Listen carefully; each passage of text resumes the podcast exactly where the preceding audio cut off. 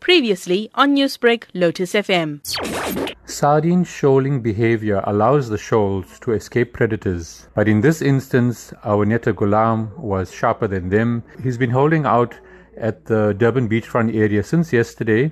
And today he got lucky with a good haul of sardines on the Durban beachfront near the Garden Court Hotel. On the south coast, things are a little quieter. Tony reports no sightings of shoals and no bird activity. But this could change overnight because we are expecting the southwesterlies to continue into tomorrow and the seas will be very settled tomorrow. So fingers crossed there could be some good action on the south coast tomorrow. On the fishing side, there's not much shad or quarantine around, but Tony reports two good garrick caught in the Winkelspruit area.